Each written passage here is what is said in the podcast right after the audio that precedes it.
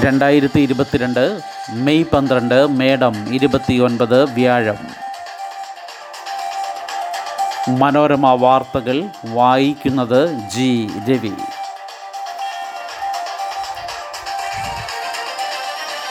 രാജ്യദ്രോഹ case നടപടികൾക്കെതിരെ supreme കോടതി പുതിയ കേസുകൾ പാടില്ല നിലവിലുള്ളവയിൽ നടപടി അരുത്. നൂറ്റി ഇരുപത്തിനാല് എ വകുപ്പ് പൂർണമായും മരവിപ്പിക്കാതെ ഇടക്കാല ഉത്തരവ് പ്രാബല്യം നൂറ്റി ഇരുപത്തിനാല് എ വകുപ്പ് കേന്ദ്രം പുനഃപരിശോധിക്കും വരെ. രാജ്യദ്രോഹ കുറ്റം സംബന്ധിച്ച ഇന്ത്യൻ ശിക്ഷാ നിയമത്തിലെ നൂറ്റി ഇരുപത്തിനാല് എ വകുപ്പ് പ്രയോഗിക്കുന്നത് തടഞ്ഞ് സുപ്രീം കോടതിയുടെ ഇടക്കാല ഉത്തരവ്. ഈ വകുപ്പ് കേന്ദ്ര സർക്കാർ പുനഃപരിശോധിക്കും വരെയാണ് ഉത്തരവിന് പ്രാബല്യം. അതുവരെ ഈ നിയമപ്രകാരം പുതിയ കേസുകൾ രജിസ്റ്റർ ചെയ്യരുത്.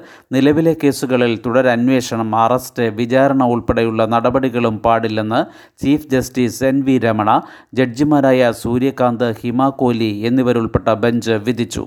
നൂറ്റി അൻപത്തി രണ്ട് വർഷമായി ഇന്ത്യൻ ശിക്ഷാ നിയമത്തിന്റെ ഭാഗമായ നൂറ്റി ഇരുപത്തിനാല് എ വകുപ്പ് പൂർണമായും മരവിപ്പിച്ചിട്ടില്ല. പുനഃപരിശോധനയുണ്ടാകും വരെ ഈ വകുപ്പ് സർക്കാരുകൾ പ്രയോഗിക്കുന്നത് തടയുകയാണ് ചെയ്തിട്ടുള്ളത്. കേന്ദ്ര സംസ്ഥാന സർക്കാരുകൾ ഇതനുസരിച്ച് പ്രവർത്തിക്കുമെന്ന് കരുതുന്നതായും സുപ്രീം കോടതി വ്യക്തമാക്കി. രാജ്യദ്രോഹ കുറ്റം ചുമത്തപ്പെട്ട് ജയിലിലുള്ളവർക്ക് ജാമ്യം തേടി കോടതിയെ സമീപിക്കാമെന്ന് വാക്കാൽ പറഞ്ഞെങ്കിലും ഉത്തരവിൽ ഇത് രേഖപ്പെടുത്തിയിട്ടില്ല. ഹർജിക്കാരെ ഇത് നേരിട്ട് ബാധിക്കില്ല എന്നത് പരിഗണിച്ചാണ് ഇത്. പുനഃപരിശോധന നടക്കുന്നതുവരെ നൂറ്റി ഇരുപത്തിനാല് എ വകുപ്പിന്റെ ദുരുപയോഗം തടയാൻ സംസ്ഥാന സർക്കാരുകൾക്കായി കേന്ദ്ര സർക്കാരിന് പ്രത്യേക മാർഗരേഖ നൽകാവുന്നതാണെന്നും കോടതി വ്യക്തമാക്കി. രണ്ടായിരത്തി പതിനാല് മുതൽ ഇരുപത്തിയൊന്ന് വരെ ഇന്ത്യയിലാകെ കേസുകൾ നാനൂറ്റി നാൽപ്പത്തി രണ്ട് കേരളത്തിൽ ഇരുപത്തിയേഴ്. കേന്ദ്ര നിലപാട് തള്ളി വകുപ്പ് മരവിപ്പിക്കുക ഉചിതമാകില്ലെന്ന് കേന്ദ്ര സത്യവാങ്മൂലം. നൂറ്റി ഇരുപത്തിനാല് എ വകുപ്പ് പുനഃപരിശോധിക്കും വരെ വിഷയം കോടതി പരിഗണിക്കാൻ പാടില്ലെന്ന് കേന്ദ്രം കഴിഞ്ഞ ദിവസം ആവശ്യപ്പെട്ടു.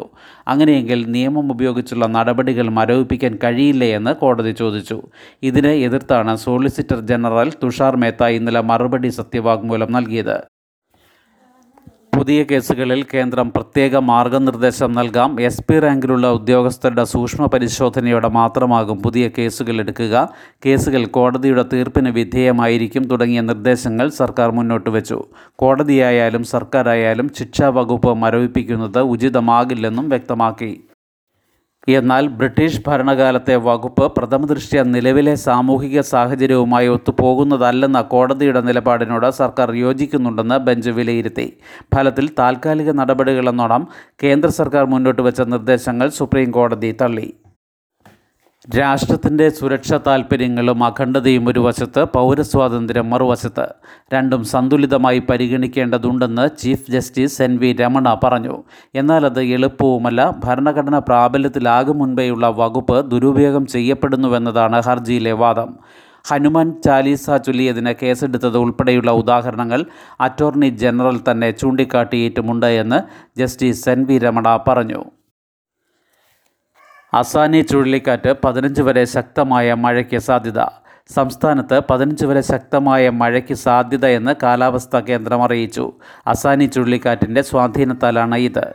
കോട്ടയം എറണാകുളം ഇടുക്കി മലപ്പുറം ജില്ലകളിൽ കനത്ത മഴ ഉണ്ടാകാൻ സാധ്യത മുൻനിർത്തി ഇന്ന് യെല്ലോ അലർട്ട് പ്രഖ്യാപിച്ചു. നാളെ ആലപ്പുഴ എറണാകുളം ഇടുക്കി ജില്ലകളിലും പതിനാലിന് കൊല്ലം പത്തനംതിട്ട ആലപ്പുഴ കോട്ടയം ഇടുക്കി ജില്ലകളിലും പതിനഞ്ചിന് തിരുവനന്തപുരം കൊല്ലം ആലപ്പുഴ കോട്ടയം എറണാകുളം ഇടുക്കി ജില്ലകളിലും യെല്ലോ അലർട്ട് പ്രഖ്യാപിച്ചിട്ടുണ്ട്.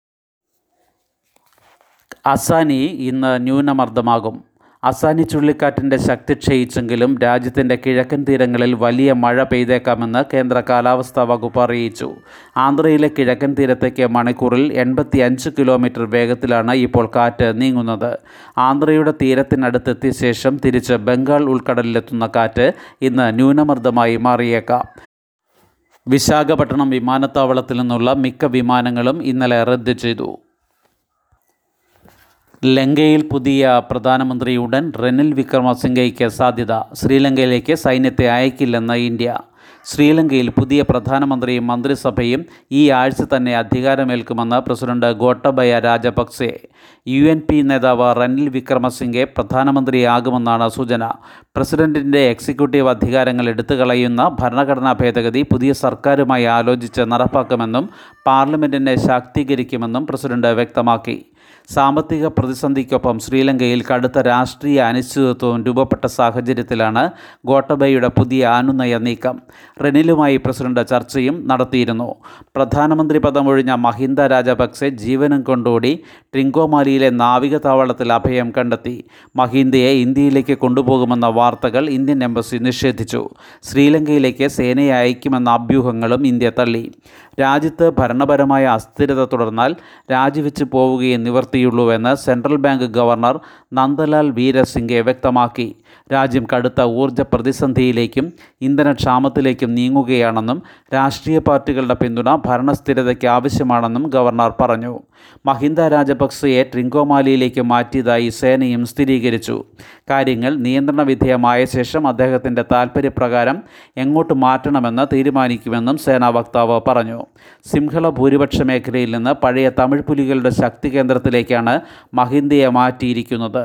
മഹീന്ദയുണ്ടെന്ന വിവരം ലഭിച്ചതിനെ തുടർന്ന് പ്രദേശവാസികൾ സംഘടിച്ചെത്തിയെങ്കിലും സേന തടഞ്ഞു. ഒന്നാം ക്ലാസ്സിൽ ചേരാൻ കുറഞ്ഞത് അഞ്ച് വയസ്സ് നിബന്ധന തുടരുമെന്ന് സ്കൂൾ മാനുവൽ. ഒന്ന് എട്ട് ക്ലാസ്സുകളിൽ ഒരു ഫീസും ഈടാക്കരുത്. പി ടി എ കമ്മിറ്റിയിൽ അൻപത് ശതമാനം വനിതകളാകണം. സംസ്ഥാനത്തെ പൊതുവിദ്യാലയങ്ങളിൽ ഒന്നാം ക്ലാസ് പ്രവേശനത്തിനുള്ള കുറഞ്ഞ പ്രായം അഞ്ചായി തുടരുമെന്ന് വ്യക്തമാക്കി സ്കൂൾ മാനുവലിന്റെ കരട് പുറത്തിറക്കി.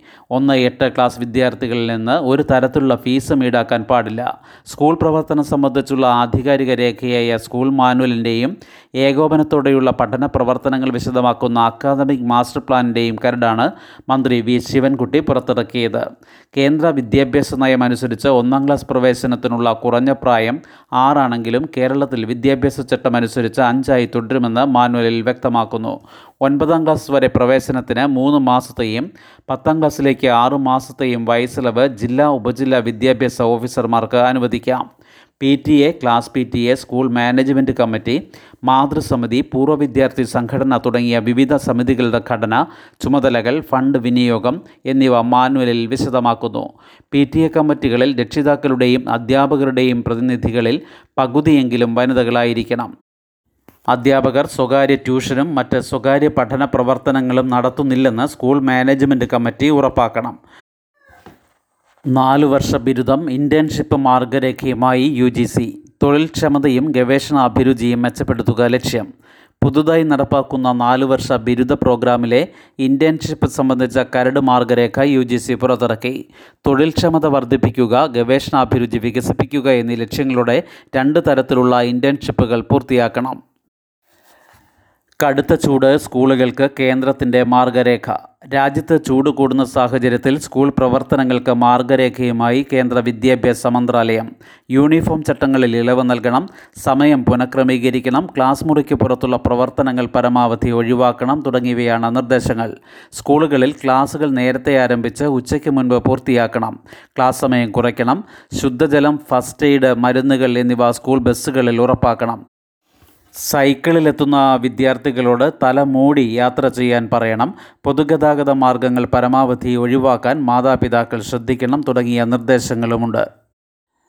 ലിപി പരിഷ്കരണം ലക്ഷ്യം നേടാൻ കടമകളേറെ. നിലവിൽ ഉപയോഗത്തിലുള്ളത് പല തരത്തിലുള്ള ലിപികൾ. മലയാളത്തിൽ ഏകീകൃത ലിപിയും എഴുത്ത് ഘടനയും നടപ്പാക്കാനുള്ള ഭാഷാ മാർഗനിർദ്ദേശക വിദഗ്ധ സമിതിയുടെ ശുപാർശകൾ ഉടൻ പ്രാബല്യത്തിലാകുമെന്ന് സർക്കാർ ഉത്തരവിറക്കിയെങ്കിലും മുന്നിലുള്ളത് പല കടമ്പകൾ. പല രീതിയിലുള്ള ലിപിയാണ് നിലവിൽ എഴുത്തിലും ടൈപ്പിങ്ങിലും അച്ചടിയിലുമെല്ലാം ഉപയോഗിക്കുന്നത്. എന്നാൽ കമ്പ്യൂട്ടറിൽ ടൈപ്പിംഗ് ഘടന മാറ്റാതെ തന്നെ പുതിയ ലിപി അനുസരിച്ച് ഫോണ്ടുകളിൽ പരിഷ്കാരം വരുത്തി ഇത് പരിഹരിക്കാനാകും. ആയിരത്തി തൊള്ളായിരത്തി എഴുപത്തി ഒന്നിൽ നടപ്പാക്കിയ ലിപി പരിഷ്കരണ പ്രകാരം മലയാളത്തിൽ തൊണ്ണൂറ് ലിപികളാണുള്ളത്. സ്വരങ്ങളും ഉപചിഹ്നങ്ങളും ഇരുപത്തിമൂന്ന് വ്യഞ്ജനങ്ങൾ മുപ്പത്തിയാറ് ചില്ലുകൾ അഞ്ച് കൂട്ടക്ഷരങ്ങൾ ഇരുപത്തിയാറ് എന്നിങ്ങനെയാണത്. എന്നാൽ പുതിയ നിർദ്ദേശങ്ങൾ നടപ്പായാൽ കൂട്ടക്ഷര ലിപികൾ അറുപത്തിയഞ്ച് എണ്ണമാകും. ശുഭദിനം. നന്ദി.